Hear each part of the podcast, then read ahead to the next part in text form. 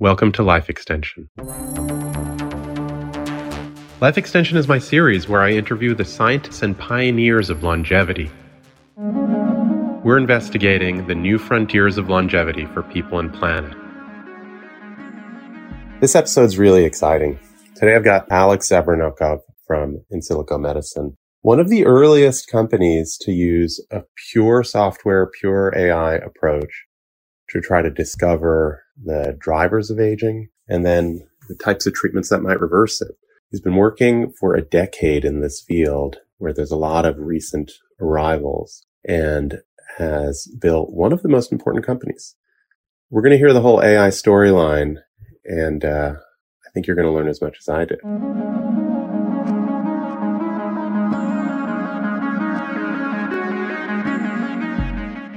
Alex, thank you for being on. I've been doing this series where I'm speaking with some of the folks who are leading the important research projects or the important companies on the theme of longevity. I think it's a topic where there's a lot of interest at the moment and a lot of it is quite casual. A lot of it is sort of, you know, what's some news I can use? What time should I exercise? Things like that. But my goal is to get a little deeper with some folks that have been a little further under the covers and all this stuff. And I hope you can help me with that. I think a good place to start would be just to understand a little bit more about your journey and where you come from and how you got into longevity ultimately. I've uh, been interested in aging since uh, very early childhood, and uh, the concept of uh, inevitable decline and uh, death and you know the loss of everything did not really compute very well because I mean, what's the point? And um, Unfortunately, I was born uh, during the time of uh, great chaos and uh, major kind of geopolitical reshuffle. And uh, I was born in Latvia.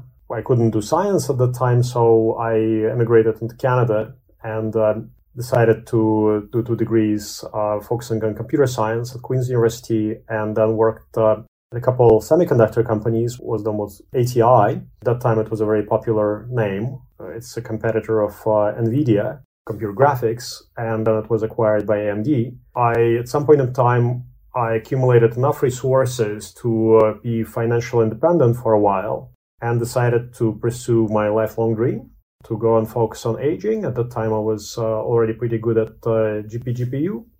So uh, the uh, applications of computer graphics to uh, all kinds of processing tasks and uh, did my grad work at Johns Hopkins, focusing on uh, bioinformatics predominantly, target discovery, uh, and uh, biotechnology, and uh, worked at a lab.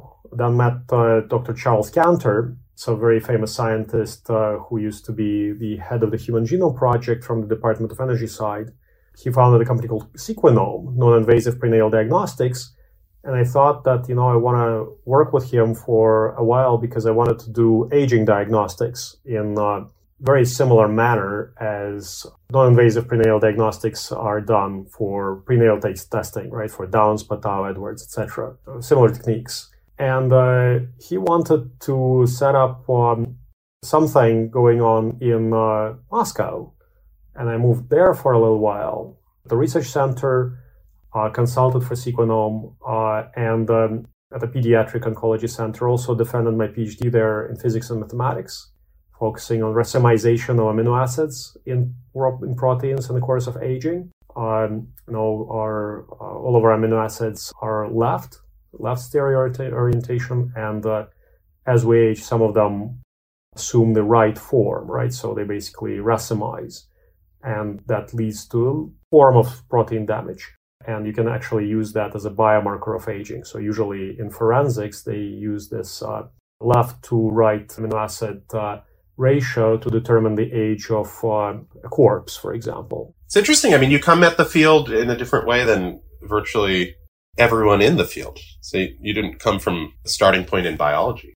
You came from computation. Yeah, so I got into biology from computation and I already had enough resources at the time to kind of pursue independent studies and uh, even fund some small projects.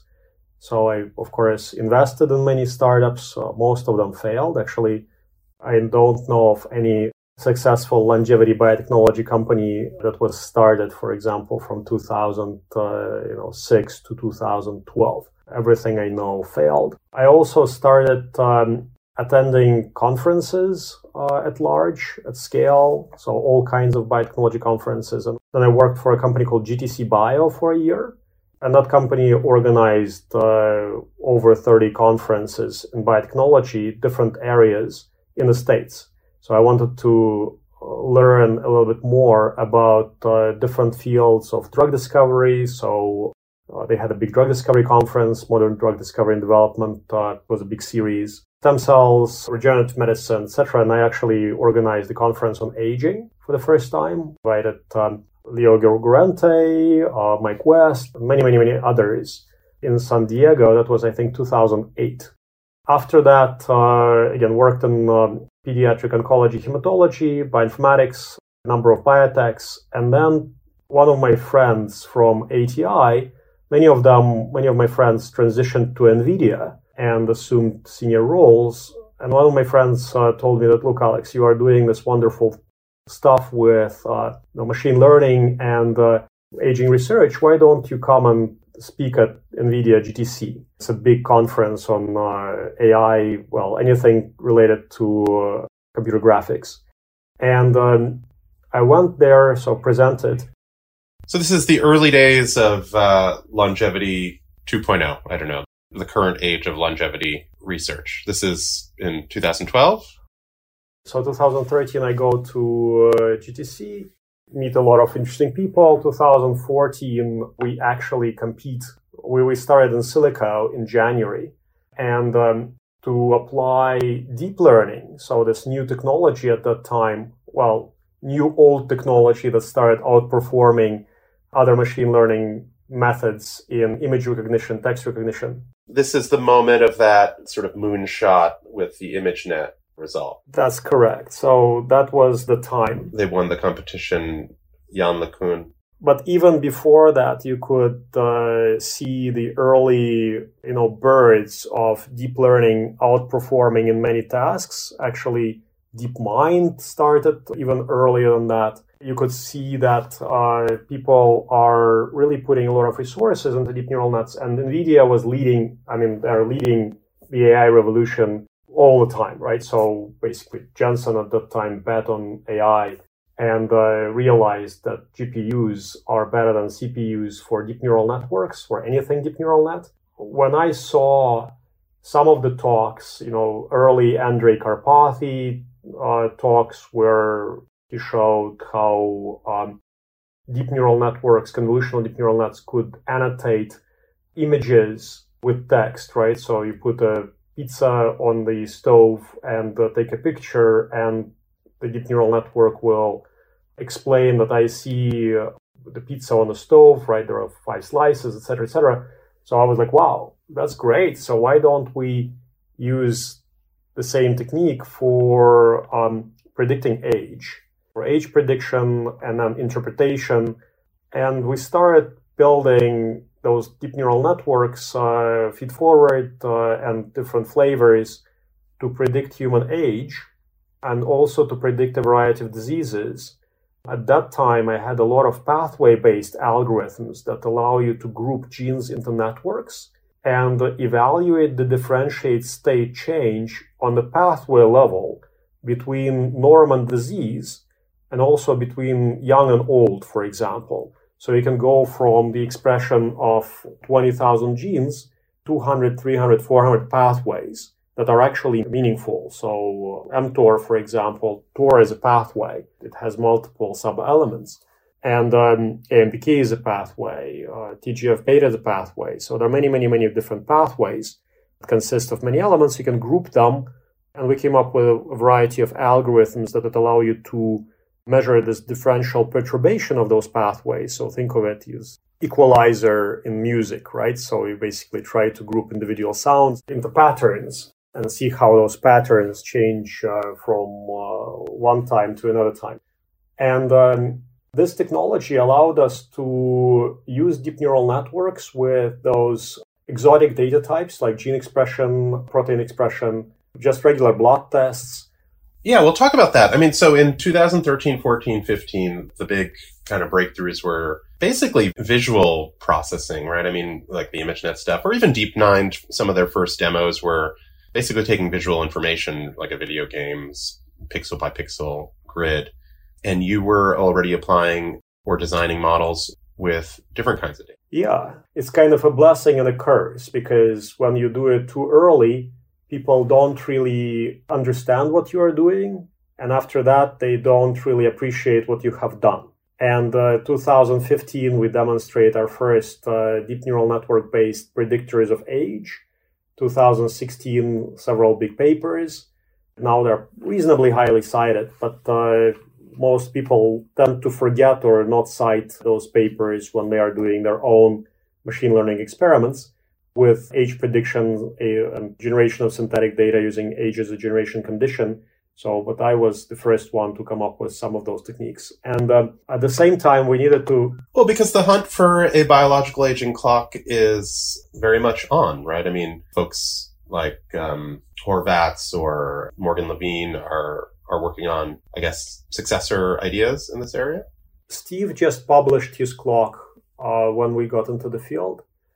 I actually visited him, I think, 2013 at UCLA. Later, I actually realized that uh, Morgan Levine was using blood tests even earlier than that, but using more traditional kind of statistical approaches to build blood-based biomarkers.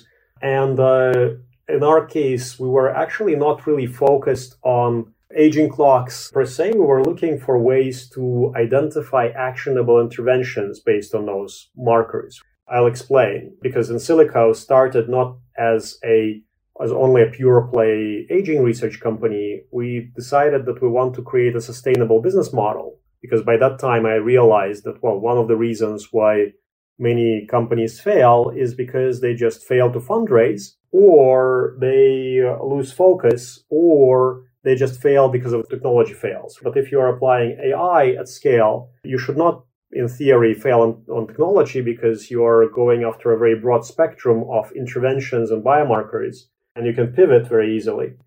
And we decided to go after cancer, after uh, biomarker development in a variety of diseases, started collaborating with pharma. At that time, we were in Baltimore at the Emerging Technology Centers at Hopkins, so 2014.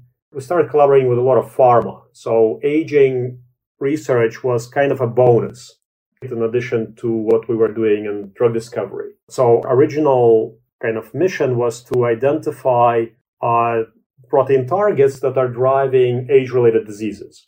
Well, and cancer. And cancer is also an age-related disease we were building those predictors of age and then looking at how they correlate with certain diseases and if we can interpret them into individual protein targets that might be causal. So we also built a bunch of causal models to understand what is causing what and published a bunch of papers. So if you go to PubMed uh, or you know Google Scholar, you'll easily find me, and uh, you can trace many of those papers back to 2013, 2014 for biomarker discovery, biomarker development, and um, target discovery. So in 2016, we published our first deep aging clock. Age predictor is based on blood tests utilizing deep neural networks and uh, very easy to find paper. And then we also did the same for transcriptomics, for gene expression. We actually got a granted patent on that and for proteomics based clocks. So based on that research based back in 2016, 2017, because we realized, okay, well, regardless of how much we publish, people will stop citing us anyway or not cite us because it's a revolution. Well, I mean, you have hundreds of citations for some of your top papers. They are quite well cited. I thought that, well, why don't we actually patent? So then it kind of gives you priority and uh, eliminates all doubt. So we have a bunch of granted patents on all the aging clocks. And then we realized, so 2016 was a true breakthrough year for me because we started following around 2015 the technology called generative adversarial networks. At that time, we always had to explain what it is, right? It's kind of two deep neural networks competing with each other. One is generating meaningful noise in response to input conditions, to desired generation conditions. And then another deep neural network is evaluating this output of the generator and trying to uh, evaluate whether it's true or false and how close it is to truth. And those two deep neural networks compete with each other. That's why it's called adversarial. One is a generator, another one is a discriminator. And after many, many iterations of, you know, presenting fake data and uh, evaluating this fake data, this combo starts producing very, very high quality output. So you've seen those beautiful birds with specific colored uh, feathers, different flowers with different number of petals. And we thought, well, where would we use this technology? And uh, we decided to apply it to two areas. One was generation of synthetic data with age as a generation condition. So, for example, you take uh, you know a picture of Brad Pitt and you say, okay, show me a billion of Brad Pitts, but with different ages and different conditions. Like I want more Asian features, or I want more uh, you know female features, or etc. etc. imagine doing that, but not on pictures, but on biological data, on gene expression, protein expression. So you're trying to create virtual populations based on a specific template with ages, generation condition by extrapolating the person into the future, but also into the past with different starting points. That was a pretty cool idea. I actually got a grant patent on that too, I think. Then we also started working on um, applying the same technology, but for chemistry. So we thought, well, why don't we try to create molecules with the desired properties where we start with a template molecule and then optimize it using multi-parameter optimization. And turned out it started working. And then we increased the, the level of complexity plot pretty dramatically by you know starting with a crystal structure or starting with even transcriptional response.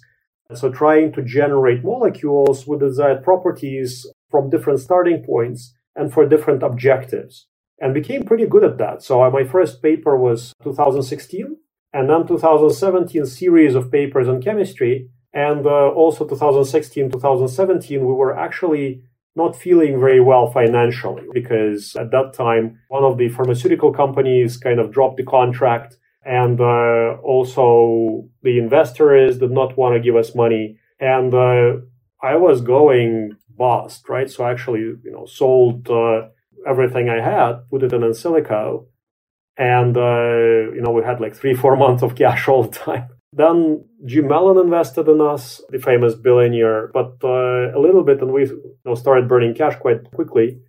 Again, we were running out of money. And then our chemistry worked extremely well around 2017 when we started validating, so synthesizing and testing. And the way you synthesize and test nowadays, you usually send it to a contract research organization which synthesizes the molecules and tests them, and you pay for that. So you don't do it in your own lab. And we used Wuxi AppTec, in English it's spelled W-U-X-I, Wuxi, the largest contract research organization in chemistry biology in the world, I think. And uh, they synthesized those molecules, tested them, saw that they work, and uh, they decided to invest in us. And since then, we actually didn't need to think about fundraising as much because we were validated using Wuxi, and that's a huge name because they usually they usually invest in stuff that they validate. Then we decided to become a software company. A big milestone for the company, clearly. Yeah. Then we decided to become a software company. We realized, okay, well, biology is actually much more complex than we expected in aging. And uh, if we are to go after a drug discovery program, ourselves right away, we're likely to fail because, again, everything that I saw to date failed. And I, I was very scared about going after a drug discovery program. Well, those are the odds in general, right? For entrepreneurs who are, you know, maybe if you're a PhD with a paper with an interesting result, the odds that that becomes a drug are just very, very low. And the odds that even that moves far enough along that big pharma acquires the asset are also very low. So, I mean, it's a tough game. Oh, yeah. And even if you are an experienced drug hunter with a huge track record, with a long track record of success, you are still facing very similar odds. So we decided to become a software company end of 2018, raised a substantial amount of funding. At that time, we raised like 37 million from really top biotech investors because they saw what our chemistry could do. We developed uh, three software tools. One tool is called Panda Omics, It allows you to identify targets at scale, and it uses many, many different uh, approaches to do that. So some are parametric, some are like classical bioinformatics, some are deep learning, basically uh, predictors of something, interpretable predictors. Some are generative systems, some are uh, pathway based algorithms, and some are text, right? So we basically integrated text, omics, and financial information from the market to be able to identify targets that uh, you can basically map onto the into three dimensional space, ranking it by uh, novelty, uh, confidence, and commercial tractability. Every time you select a target, it's those three factors always need to be considered because if your level of novelty is low, well, most likely you are not going to make history with that. You don't want to go after a certain intervention. And we see that's very difficult to get, for example, metformin off the ground or some very, very classical targeted interventions that have very low level of novelty, but very high level of confidence. We also developed a system called Chemistry 42 that allows you to make small molecules with the desired properties very quickly. So you give a crystal or a crystal and a template molecule or a template molecule. So many, many scenarios and uh, set the desired parameters for the molecules and it generates those molecules for you with the desired properties. Then you synthesize, test. Some of them may fail, but some of them will work. And uh, you do it several times, uh, usually get to uh, your desired results. And that's usually cheaper than doing it using traditional methods. And uh, usually you go outside the known chemical space so that the molecules that uh, the system generates, uh, you would not have been able to find them in libraries. So they are completely from scratch, imagined. And uh, that system became pretty popular. When we launched th- those systems, we realized, oh, it's working for many people, right? So we started getting a lot of feedback. For example, Pandaomics is pretty much, uh, you know, an industry tool. Hundreds of key opinion leaders use it. They also provide feedback if something some philosophy they pursue works and we don't have it in Pandaomics and they allow us to do that, we would integrate it and give it back to them and they will have one more philosophy uh, in there and everybody else would be able to use it. And also if we picked uh, some interesting philosophy and it worked for them, they also tell us and we reinforce. So we started getting a lot of feedback.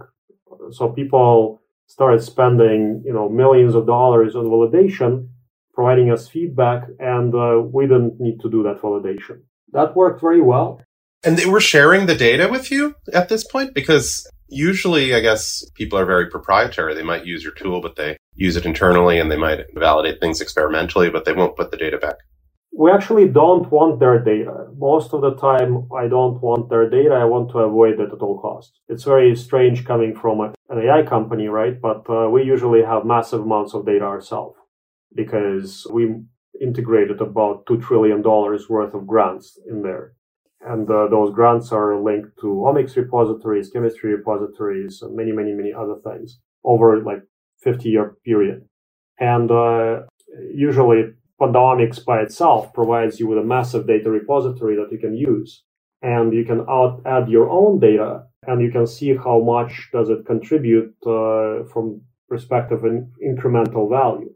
So we launched those tools. They became popular. We realized, oh, in order for us to make it even more popular, we should actually do a case study and show that you can link those tools together and uh, demonstrate that we can go into the human clinical trials ourselves or at least to preclinical candidate level. Okay, well, now this is a big change, right? I mean, because your quest that started with designing graphics chips then AI, and then thinking about AI around biology, and now building essentially a widely used enterprise software platform that many different investigators were relying on because you had put together so much of the publicly available data with models to not only find targets, but then to filter through and evaluate targets for, you know, novelty and efficacy. And now also like make predictions about how these things might perform in clinical trials. You're coming all the way to the point.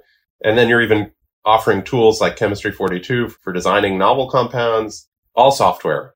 So we decided to do our own drug discovery around 2019 and decided to go end to end, go bold. So, and in 2020, I met a really phenomenal drug hunter, Dr. Ren Feng, who at that time was heading one of the large contract research organizations called Medicilon, where we went for synthesis and test. So they were kind of an alternative to WuXi and many others. You know, there are probably like hundreds of those CROs. And uh, he had hundreds of people reporting to him, if not thousands. A PhD from Harvard, 11 years at GSK, so professional drug hunter. And he also saw what our chemistry can do and said, well, why don't I actually help you with those programs? And uh, during this originally the chief science officer, so he left a lot of money on the table as well. He wanted to discover, not, you know, provide services. And um, so that was my actually biggest discovery in, the, in my life. So getting Dr. Ren to join me. And uh, he very quickly built the drug discovery uh, team. Uh, and 2021, in February, we nominated our first preclinical candidate, our antifibrotic, that we purposed towards idiopathic pulmonary fibrosis. We actually identified this target in part using our aging research tools as well. So I wanted to find a target that uh, would play a big role in a disease, but at the same time uh, could be used uh, to at least probe some of the aging associated processes. I believe that fibrosis is an extremely important process that we need to be able to control and to modulate because when we're young, we need it a lot. And when we're old, you get too much of the scar tissue that is very difficult to uh, replace, right? And replenish with useful tissue. It's one of the reasons why we age, the causes of aging, and at the same time, uh, it's a consequence of, of aging. So too much fibrosis. I decided that we're going to go after fibrosis. We uh, nominated preclinical candidate. Then we also nominated a preclinical candidate for kidney fibrosis. By the way, I just need to explain what uh, nomination of the preclinical candidate is. It's kind of like a PhD defense. At that time, you need to demonstrate that your target is um, valid. So you demonstrate in vitro experiments, a large data package. You need to demonstrate usually two in vivo experiments, also very large data package in mice or other uh, animals, and whatever other experiments you need to perform in order for the uh, scientific advisory board uh, and your preclinical candidate nomination board to actually pass it through the review. And usually those are high profile scientists. And um, you nominate the preclinical candidate with your own chemistry. If they don't like the chemistry, you have to go back and redo it. And one of the criteria for this chemistry, it needs to be novel and needs to outperform whatever is out there in the market, right? It needs to be selective. It needs to be metabolically stable, ideally orally available. So it's not that easy to get to the stage.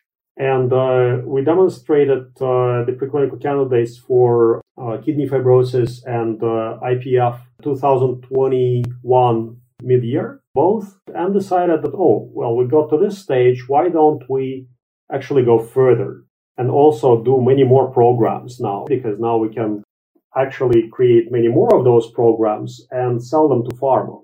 Because instead of trying to become a service provider or a software provider, you can actually try to develop your own and uh, as far as possible, and then either develop, continue developing, or sell them to pharma. And uh, very rapidly, we managed to fundraise. So we raised about $300 million at the time from also mostly biotech investors and uh, decided to go after drug discovery programs. And in 2022, we nominated nine preclinical candidates and uh, our antifibrotic entered phase one clinical trials in uh, uh, New Zealand and in China. Now we so far we have nominated 14, got three clinical stage programs.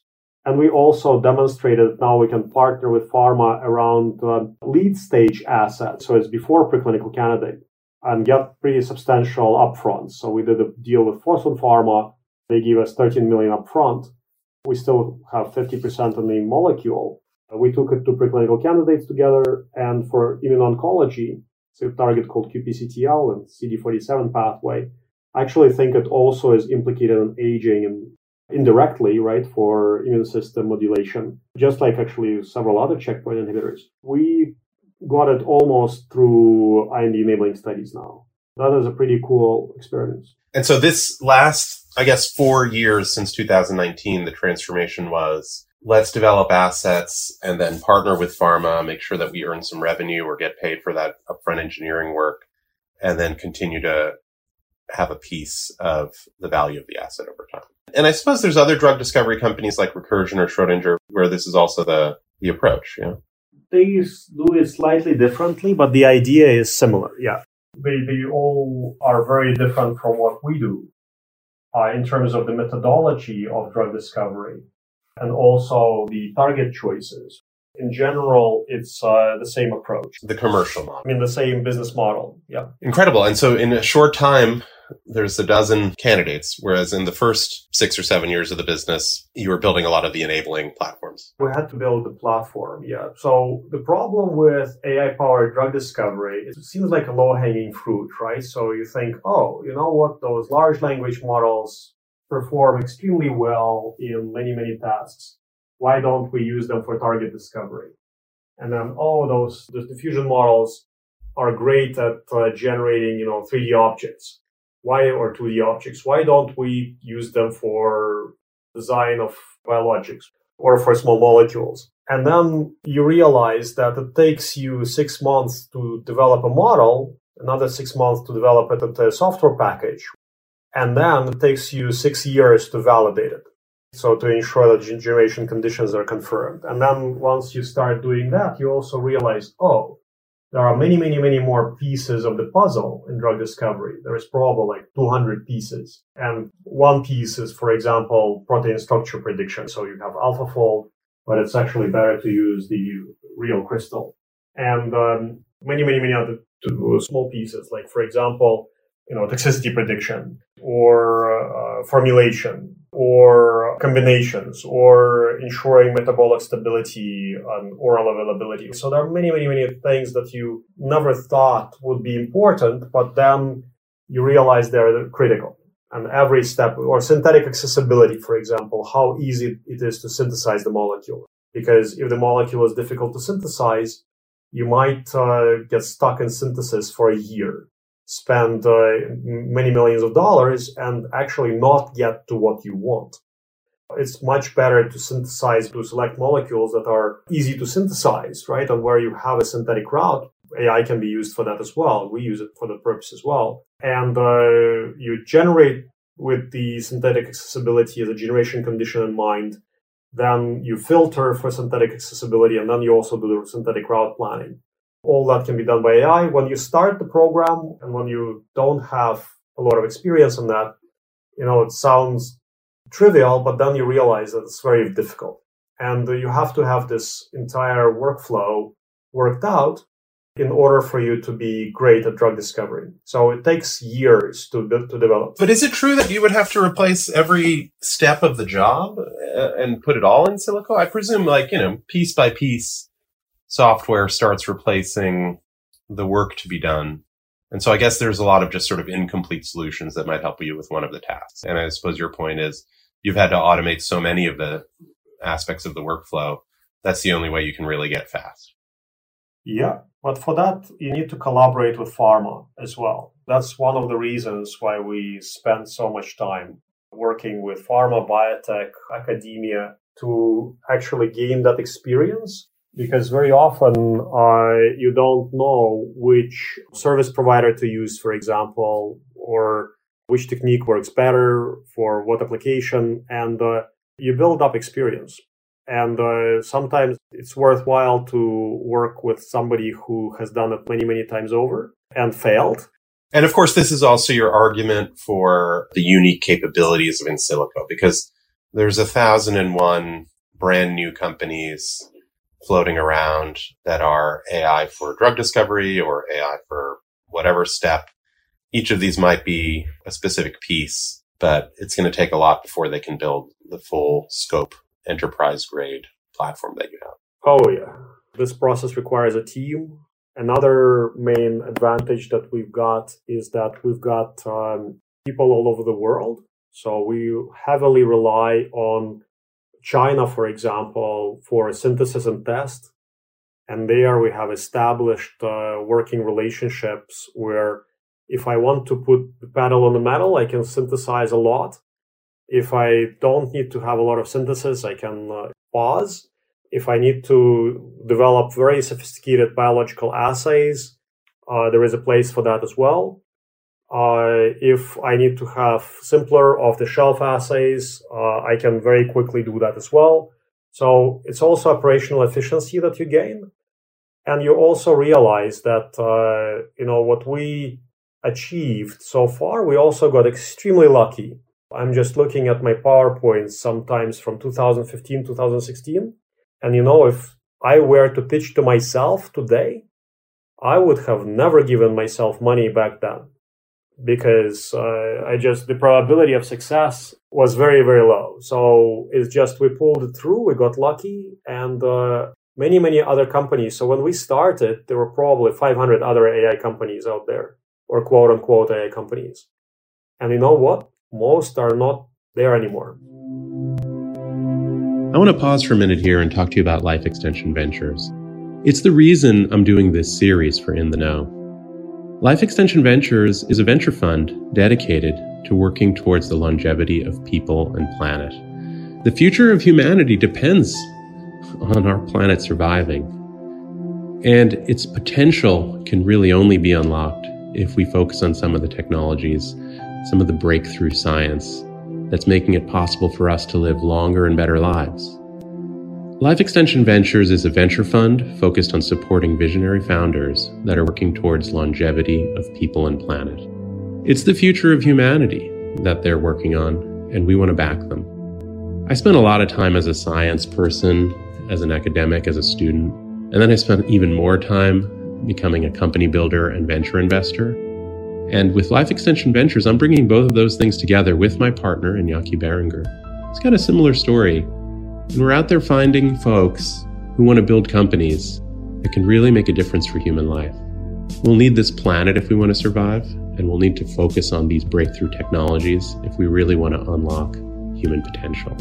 So here we are doing it and sharing with you this episode is uh, some of the breakthrough science that we've been learning about and trying to back.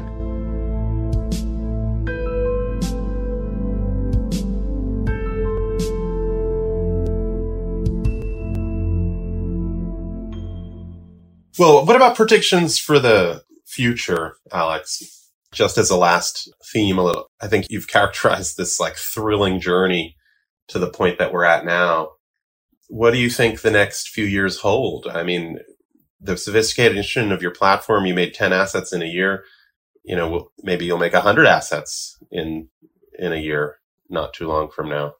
And is, and is that something that's going to be happening happening across the industry? I mean, is medicine just moving faster? I spent too much time explaining, you know, my path, but uh, we should have spent more time actually discussing the future and I think that the future is in the integration of AI and robotics. So about two years ago, I started building a massive robotics facility that allows you to do target discovery at scale and that generates the data for generative systems in order to train really sophisticated multimodal uh, transformers that allow you to do target discovery and at the same time aging clock development and at the same time interpret the biological processes. So I think that large language models and uh, transformer based uh, multimodal systems will allow us to go very deep into biology and uh, have a much better understanding of uh, what targets to go after and uh, key driving forces behind many mechanisms of aging. The integration of those large language models and uh, again multimodal transformer based systems not necessarily large language models because we also use other uh, types of data with robotics that is the next big thing we are increasing the operational efficiency now in target discovery target validation. Also starting to go after novel targets. So we train ai to do kind of genuine scientific exploration. So not just uh, trying to find something that it already knows, but to try to explore and identify something completely new and signal, right? And also make um, a good description of uh, an interpretation of why uh, it thinks that it's, for example, a promising target or a novel biological process. And uh, we've built a lab that allows you to do uh, transcriptional and methylation and phenotypic response. We basically get a sample in, get methylation, transcriptomics, a few other data types, and imaging, uh, and high content imaging as well. All this data is being used by AI to identify promising targets. For those that have tool compounds, we can pick those compounds uh, and incubate the uh, incoming samples with those compounds, and then do it all over again. Uh, methylation, transcriptomics, a few other data types, and uh, high content imaging uh, fluorescence, uh, and you can evaluate how these compounds that you use affected the original sample. And we can do aging clocks and also multi-model aging clocks. I just published one called Precious One GPT.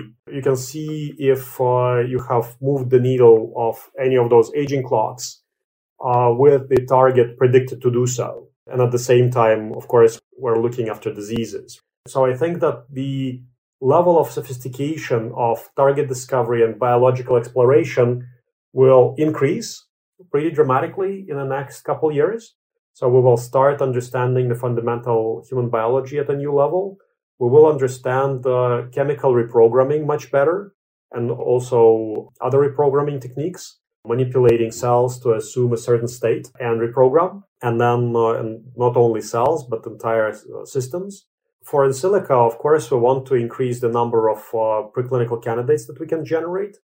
And we also need to change the way pharma partners because currently they either partner too early and those programs never get to uh, development because just management changes, strategy changes, or uh, you know those programs fail, or they like to partner too late, right? Which is a phase two complete when the drug is already uh, de-risked, uh, the clinical study is complete, and hundreds of millions of dollars have been spent, uh, or tens of millions of dollars have been spent. So, what's the ideal model? What do we want? What do we want pharma to evolve towards? The ideal model you get to preclinical candidate. You partner with pharma on clinical study design. They allow you to tap into their knowledge base. They're usually very good at clinical study design and into their strategy where you also pursue certain combination strategies because they usually have uh, certain drugs that work really well in certain indications uh, and they might be you know there might be some patent expirations and uh, other strategic uh, pressures that require them to increase the efficacy and novelty and they can combine some of those drugs with the new drugs that are incoming into the pipeline we can partner at preclinical candidate, do the clinical study design together, and then take it into the clinic together, or they take it into the clinic themselves. Offload at preclinical candidate stage. That would be the most ideal way to partner. And if you partner at that level, people who do the deal, they actually have a chance to see their dro- the, the, the drugs that they licensed into you know phase two complete state because it still will take them three four years to get to the stage and they need to stay with the company. Many of them just move. They license in something and then they just go somewhere else and that's it. Well, you describe pharma uh, sometimes, I mean, many of us as like a monolithic thing, but are there some partners who you think are the most progressive that are adopting this more portfolio style model for early partnership development? Or is that sort of standard? Everyone does it or, you know, it's, we're just incrementally evolving.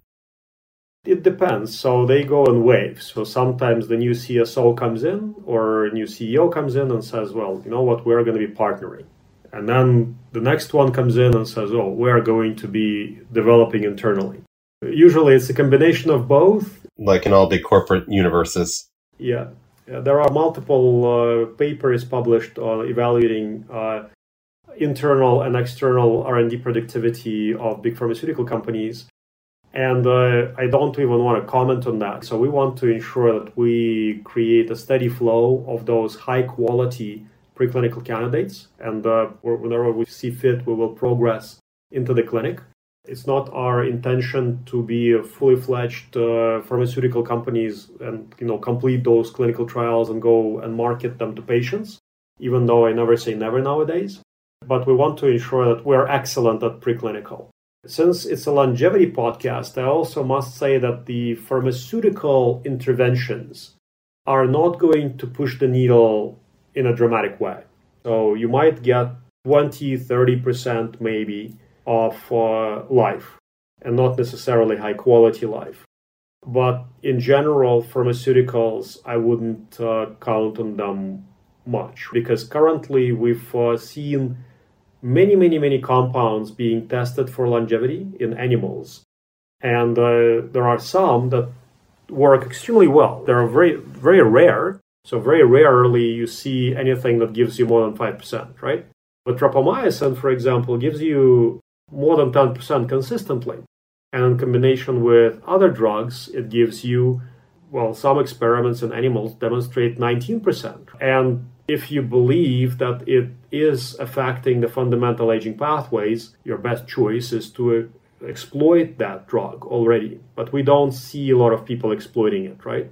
It's becoming more popular, but uh, kind of shows you that the level of adoption is not going to be like wildfire. Even if you create those anti, imagine that my program one is an anti-aging compound, the antifibrotic. Just imagine if it reaches uh, the market in you know few years, let's say it's 2028, and demonstrates efficacy in fibrosis and multiple types of fibrosis, and then somebody decides to repurpose it for aging, it will be in the same class as rapamycin. People will need to kind of get some proof that it works in aging, even if you demonstrate that, okay, it works in uh, animals and uh, it does something to the clock in humans, you still are unlikely to see people taking it. But those taking it should not expect a huge age reversal, for example.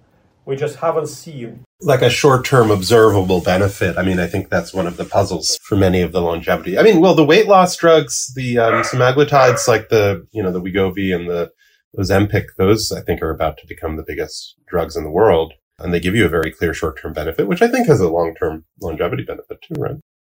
Yeah, but if you look at how those drugs work long term, you know, we don't know how much of this weight loss is muscle. I actually think that uh, there is a chance badmouth any of those drugs. I'm not taking them myself. I don't know how much of that weight loss is muscle. So if you are just aiming for weight loss, just yeah, and then that would be a bad thing because that is one of the things that I guess in aging starts creating important risks um, as people do age. What other things that are commonly available do you think are underutilized? I mean, I know that you must um, have uh, an interesting set of things in your medicine cabinet. It sounds like rapamycin is, is a promising one. What do you think is also low risk and potentially worth doing? Well, I think that if you are, again, it's not a recommendation in any way, and it's not a claim that I'm doing that. Going seriously and betting on rapamycin, even if you optimize the rapamycin regimen, you are going to be taking a bunch of other possible geroprotectors in addition to rapamycin, right? Because uh, right now there is a huge argument whether it causes hypoglycemia, hypolipidemia, and other side effects uh, that could be easily avoided by taking it with, you know, acarbose, metformin, SGLT2Is, and uh, several others could be avoided by taking a higher dose of vitamin B. And um, a few other things, right? Maybe an NSAID. Many of those actually have individual longevity benefits. I think you need to look at this as a comprehensive combination therapy, so not just as individual drugs. And I think that the clear leader here is rapamycin because in ITP studies it demonstrates substantial life extension benefits. We um, published a patent not that long time ago uh, on kind of 5R strategy where we um, look at uh, sequential and combination treatment of aging using a variety of interventions. And that would be, uh, you know, first you reverse senescence and pre-senescent cells, administer a senolytic, right? So then you um, kill senescent cells, prevent fibrosis, I ensure that you rejuvenate the niches, ensure that uh, stem cells are activated and uh, are ready to repopu- repopulate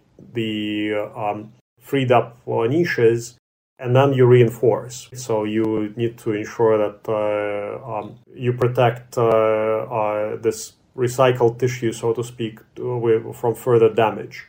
And we provide a list of possible compounds. But that's just uh, it, it's it's a hypothetical approach for a combination longevity intervention where you also have sequences. With rapamycin, uh, rapamycin is the same, right? So you first uh, target the fundamental aging pathway, and then you look at ways to ameliorate the um, side effects, the side effects with possibly possible geroprotectors. So that's kind of my logic. But uh, again, I don't have super high hopes pharmaceutical approaches in longevity in general. It's a great way to start and give us a little bit of a head start. Also, understand uh, fundamental human biology and uh, ensure that we get uh, financially sustainable models around longevity. I think that we need to go regenerative medicine to have a bigger bang for the buck. Well, Alex, for our deep dive into regenerative medicine, we'll have to wait till the next time we get you on on the show. I mean, this discussion has been amazing and very inspiring about the power of AI to accelerate medicine and um, across the industry, really just change how the whole system works. Thank you for taking time to talk with me. Yeah, and I think that great, great uh, place to start uh, learning about aging and longevity is the ARDD conference, the uh, Aging Research and Drug Discovery Conference in Copenhagen. So it's uh, August 28th to September 1st this year. It's actually a five day event. Uh, and uh, everybody in aging is there. Many pharmas. you've got also um, capital there. You've got uh, consulting companies. So it's a it's a good mix of uh, industry, academia, and uh, and analysts and pharma. And I think that it's a it's a very good place to start. This year it's the 10th annual and it's going to be epic. Amazing. Amazing. Well, I hope some of our listeners will be there and I'll, I'll hunt you down. I'll hunt you down there too. Alex, thank you again for being on. Uh, this episode will, I think, come out before, uh, this conference at the end of August. Um, but thanks for making time here in July. Mm-hmm.